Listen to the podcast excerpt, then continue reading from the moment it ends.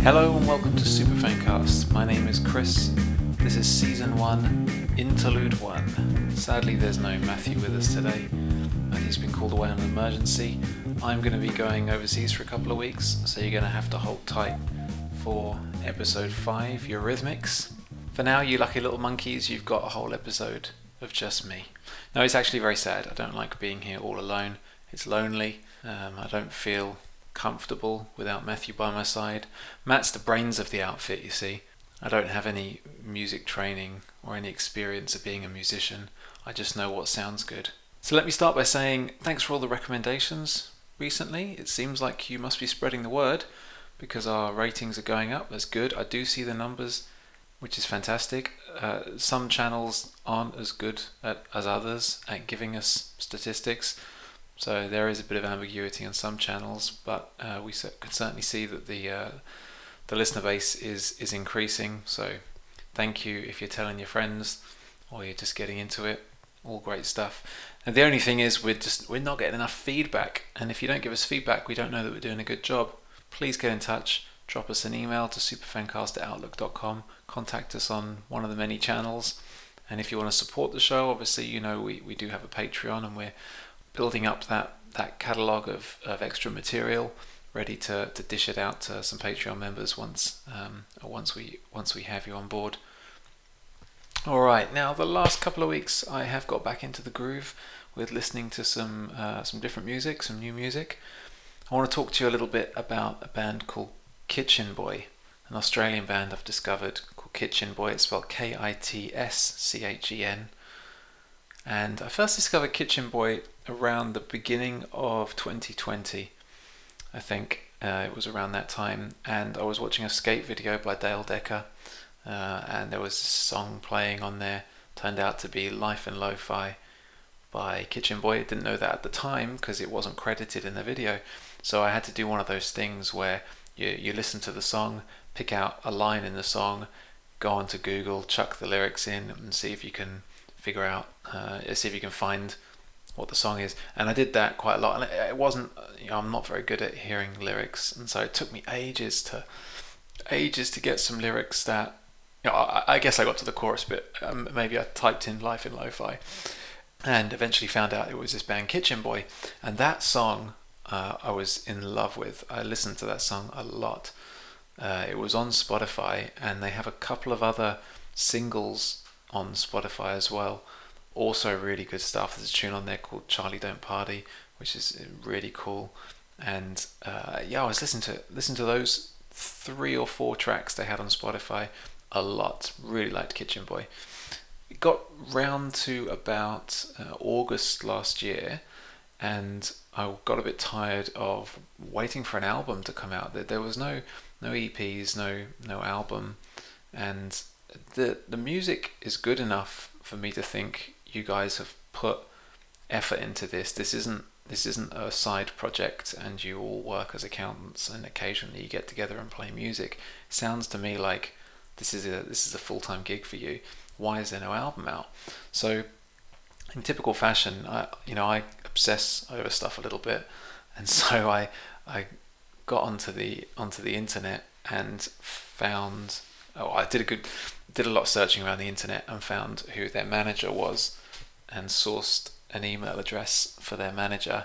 This is real serial killer stuff, isn't it? Sourced an email address for their manager, dropped him an email, poor chap, and uh, yeah, so dropped him an email saying, "Hey, look, I'm a big fan of Kitchen Boy, but why is there no album? I, you, they've released three singles or something now, and there's no, there's no album out. What's what's in the pipeline?" And uh, and bless him, he, he emailed me back, and um, that first email, uh, yeah, there's going to be more. That first email was, I think he was a, he seemed a little bit uh, a bit smarmy on that one, and he said he wasn't gonna, was not gonna have to explain to me the the difficulties of uh, the the music industry and blah blah blah. And he said, "There's we're working on something, okay?" So I said, "Thanks, no problem." And then um, I must admit, I kind of forgot about Kitchen Boy for a little bit until uh, recently. Looked them up on Spotify. Guess what? There's another single out. They just keep pumping out singles, and there's no album. and I, I don't get it. It's been it's been two years or so now, you know, since since that first single of theirs came out. There's no album, so I was really cheesed off. I mean, Kitchen Boy is really good. It's really good stuff. It's kind of, what is it? It's it's kind of like Australian skate rock. It's it's quite poppy, I suppose, but it's got a real punky cheekiness to it. The guitars are real fun. Uh, it's fun, you know. That's that's a good word to describe it. Uh, I really like the guy's voice, the guy who's singing. Um, his his accent comes through really strong, um, and and I like that. You know, that adds a adds a whole vibe to it, and uh, it's just it, it's good. There's there's a lot of things. Yeah, there's lots of things I like about, about about Kitchen Boy. It's it's a really good sound. I really strongly recommend it. Life in Lo-Fi is, is a fantastic song, and, and then everything else they've got on Spotify. But you're not going to find an album on there. So guess what? Dropped an email to Will again, Will the manager, uh, about two, three days ago, saying, I've been waiting, Will. Where where's the album? And um, yeah, he replied again, just, just saying, uh, it was a one-liner, I think. He said, there's an E P coming out. So, looks like they're working on an E P. It's not an album, is it? An E P is not an album. Uh, you know, there's enough content out there already to put an E P together. So, hopefully, this is going to be a, a mind-blowing E P. But we'll see. So, keep keep your eyes on Kitchen Boy. Really, really good stuff. Now, through Kitchen Boy, these last couple of weeks, I've also discovered, I've also discovered a band called The Grogans. Another Australian band, kind of like spacey surf rock. Yeah, the guys, they sound a little bit like, I don't know if you know The Black Seeds, a Kiwi band. One of the guys from Flight of the Conchords sings in The Black Seeds. They sound a little bit like The Black Seeds. The Black Seeds are a bit of a reggae band. The Grogans are not a reggae band, so they've kind of, I think it's the singer's voice reminds me of, of The Black Seeds, and the treatment of his voice, very echoey and very echoey and distant, and uh, it's really nice sounding. So listen to that their album, Day to Day by the Grogans. Strongly recommend it. Really, really good album. I don't know how big they are in, in Australia. I mean, maybe the, this is a really, maybe this is a, a, a real chart topper in Australia. Um, but they are certainly a, a, a very local band. I mean, they've, they've not, they don't seem to have a name here or, or stateside. So, so yeah, if if you are here or in the U S and you haven't heard of the Grogans and you, you like the sound of a Uh, a spacey surf rock band, then then I would strongly recommend that.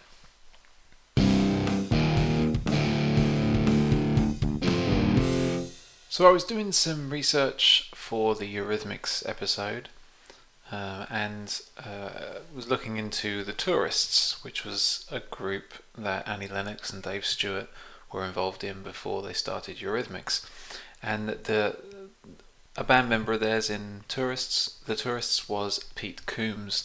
Pete Coombs was the, the main sort of uh, songwriter in The Tourists. He was the guitarist and um, was a, was a singer as well. Now, Pete didn't go on to have much success as a musician after The Tourists. He was in a few bands. None were massively successful, um, and his health went downhill uh, in the nineties. By by ninety-six. He was no longer able to perform as a musician, and he was young, you know, uh, at that point. I think he was forty-three, forty-four. He then, uh, sadly, he died in ninety-seven at the at the young age of forty-five, um, due to cirrhosis of the liver, which I, I believe was down to, you know, many, many years of heavy drinking. It's abusing his body a little bit. Now, Pete Coombs had two sons, Joey and Robin Coombs, and Joey and Robin Coombs also turned into musicians, um, a slightly different uh, avenue than their father. So Joey and Robin Coombs, also known as Chester P and Farmer G, from a British hip-hop collective called Task Force. So when I saw this, I was doing some, some research for the Eurythmics episode, and when I saw that Pete Coombs' sons were Chester P and Farmer G from Task Force, I thought, well, that's, that's opened a whole can of worms, because for me, in my late teens, no, mid mid and late teens, I was I was very heavily into British hip hop.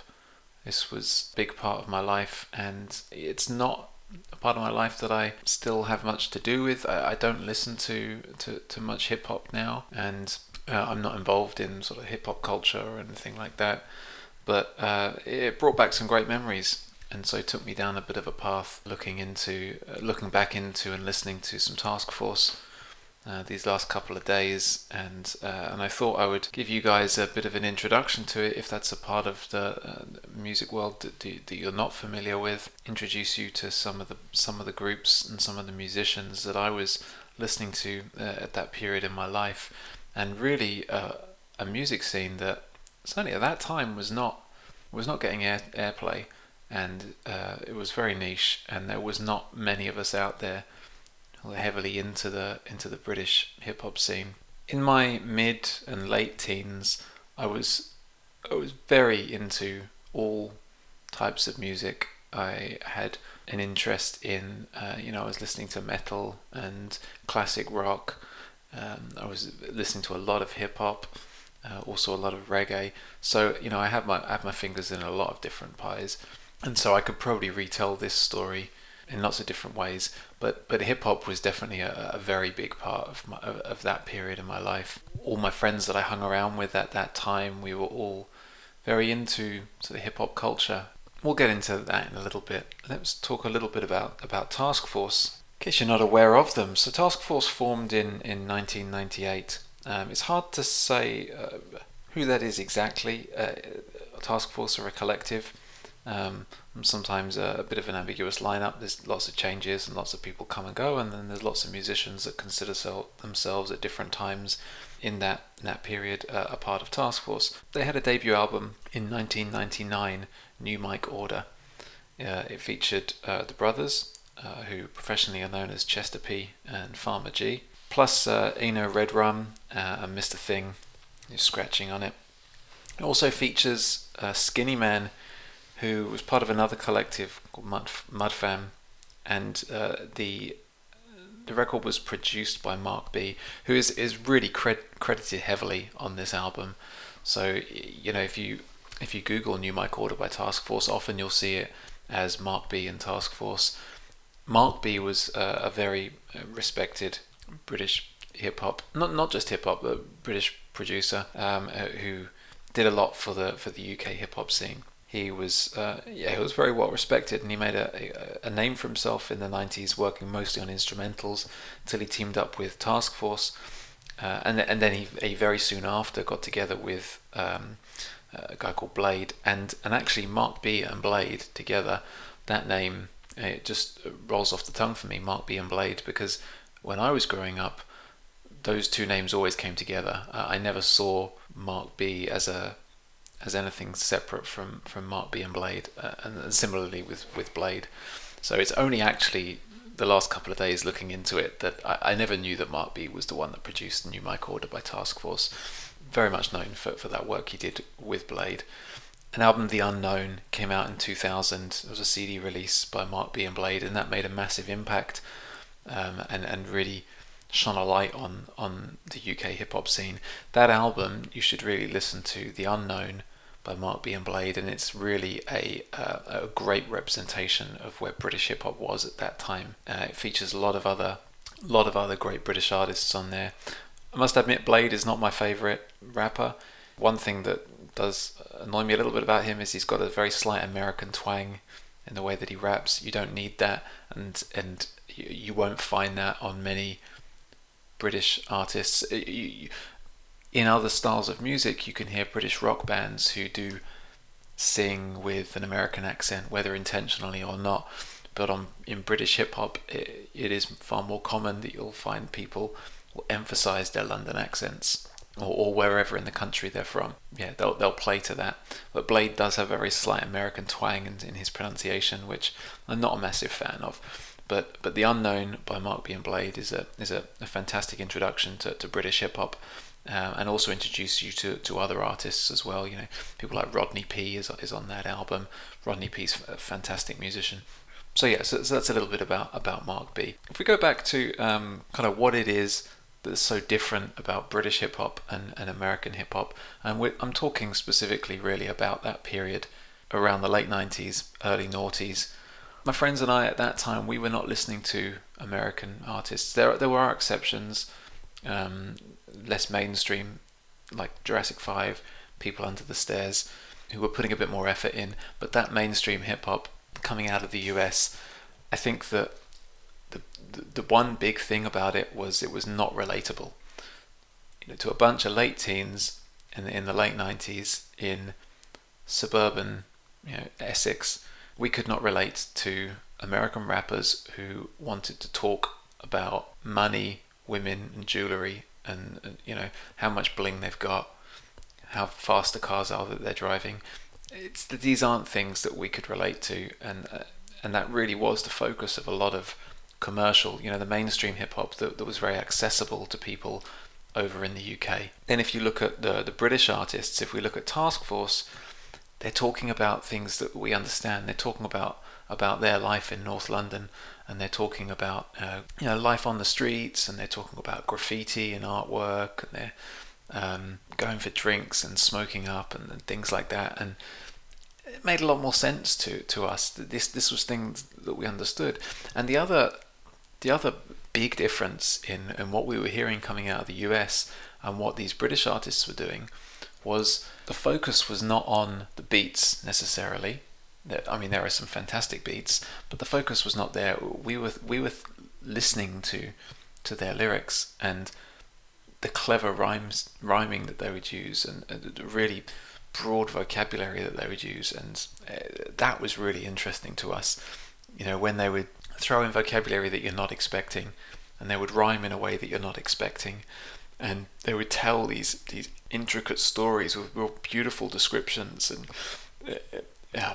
That that was not what we were hearing with those mainstream uh, American artists, unfortunately. There was an artist called, uh, there's a guy called Roots Manuva. Uh, again, another one, if you haven't heard Roots Manuva, he did have some commercial success a bit later in his career, uh, but if you listen to his, his first couple of uh, albums, Brand New Second Hand and Run Come Save Me, they they were, to me, at that time, they were mind-blowing.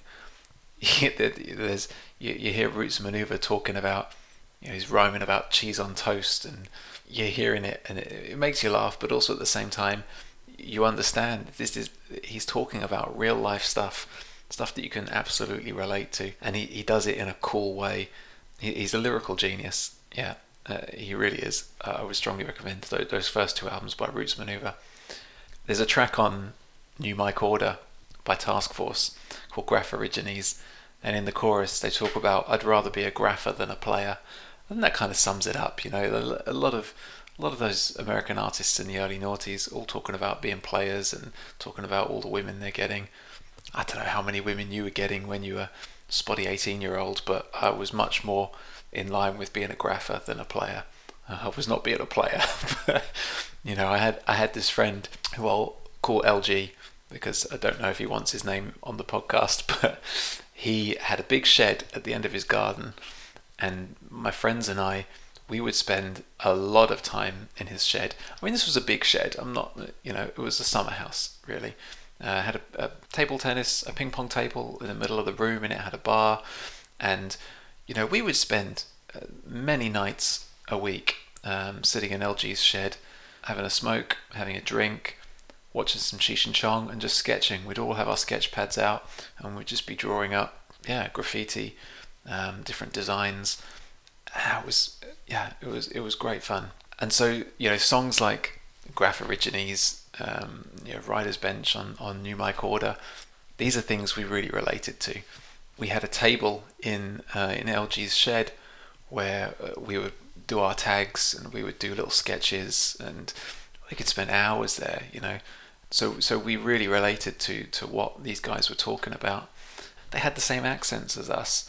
They they looked like us. And, and so, yeah, it, it really made sense to us. I did I, I did fall out with, um, with, with British hip-hop, though. Not intentionally. I just kind of drifted away from it.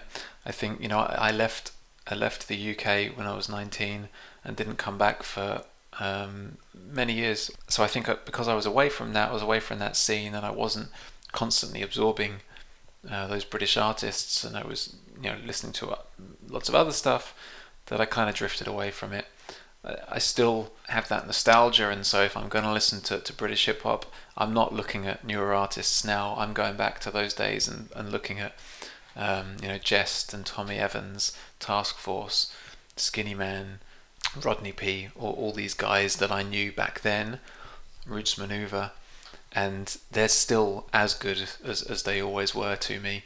But you know, maybe maybe there is some some newer stuff that I'd like as well. I think grime brought urban music more into the mainstream, uh, and so that that did drag with it some of that some of that British hip hop as well. And I think it changed the music a little bit. There are some hip hop artists generally that, that that I do like still though, uh, but I would say more recently I have listened to to some more uh, American artists. The, the lyrics are very important to me though, and I do think that the mainstream stuff that you get even in the U K now, not not just in the U S, people aren't taking it seriously and they're not putting that effort in and wanting to be lyrical geniuses that they were back then. One, one, one person who I do really respect and I do love, so everything that comes out of his mouth, is Pharoahe Monch. And so a few years ago, I did go, I did go through a little deep dive of, of Pharoahe Monch and, and obsess over him. But actually, funnily enough, I, I, I first in, was introduced to Pharoahe Monch through uh, a mixtape by Scratch Perverts. There's a there's a mixtape by the Scratch Perverts called, I believe it's called Watch the Ride. And there's some British artists on there, uh, but there's also a the track on there called Push by Pharoahe Monch. Uh, and his not particularly long verse in, in that track is one of the best verses I've ever heard uh, from any rapper. It's it's amazing. And a lot of stuff by Pharoahe Monch really blows me away. I, I love the way that he rhymes. Uh, I love his ideas, and um, it's, it's never what you expect. He'll end sentences with something that, you know, you, you know when when someone starts a rhyme and you think you know where you you can expect the word they're going to use, and then something else comes out from completely left field and blows you away. Pharoahe Monch does that to me every time. So there are still artists out there that will do that to me, uh, but I got it a lot more in that period of the early noughties, listening to Jest, Tommy Evans, Task Force. These guys uh, have a real special special place in my heart, and um, yeah and, and I can thank this episode five Eurythmics that's going to be coming out in a couple of weeks for reminding me of that and getting me getting me back into Task Force. Let me know if you've got an interest in uh, in, in British hip hop at all, or if you haven't, take a listen to some of those guys that I've mentioned and let me know your thoughts and see if you uh, see if you agree with me on the differences that, that I heard between the, what was coming out of the U S and, and what was coming out of the U K at that time. I suppose I, I am a little unfair, because what was coming out of the U S at that time, there was a lot a much more commercial scene, and there just wasn't that that commercial hip hop here in the U K. It was an underground scene, so I'm I'm not comparing apples with apples. I, I do appreciate that, but but let me know your thoughts. I'd, I'd love to hear your thoughts.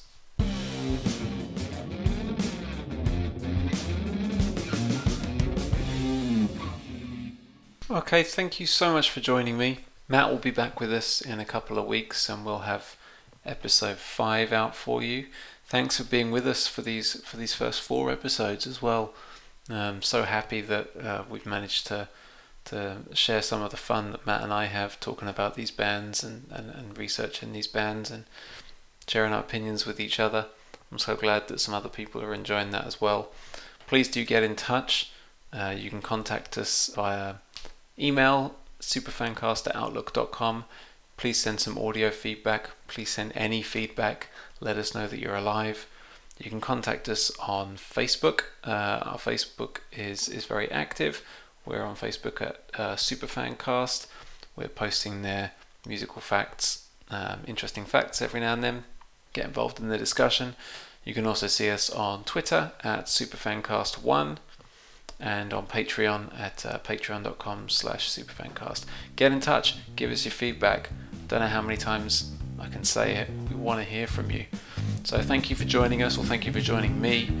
Uh, I really look forward to, to you joining us again in a couple of weeks, where we're going to be talking about Eurythmics. Stay safe, keep rocking. See you next time. Bye bye.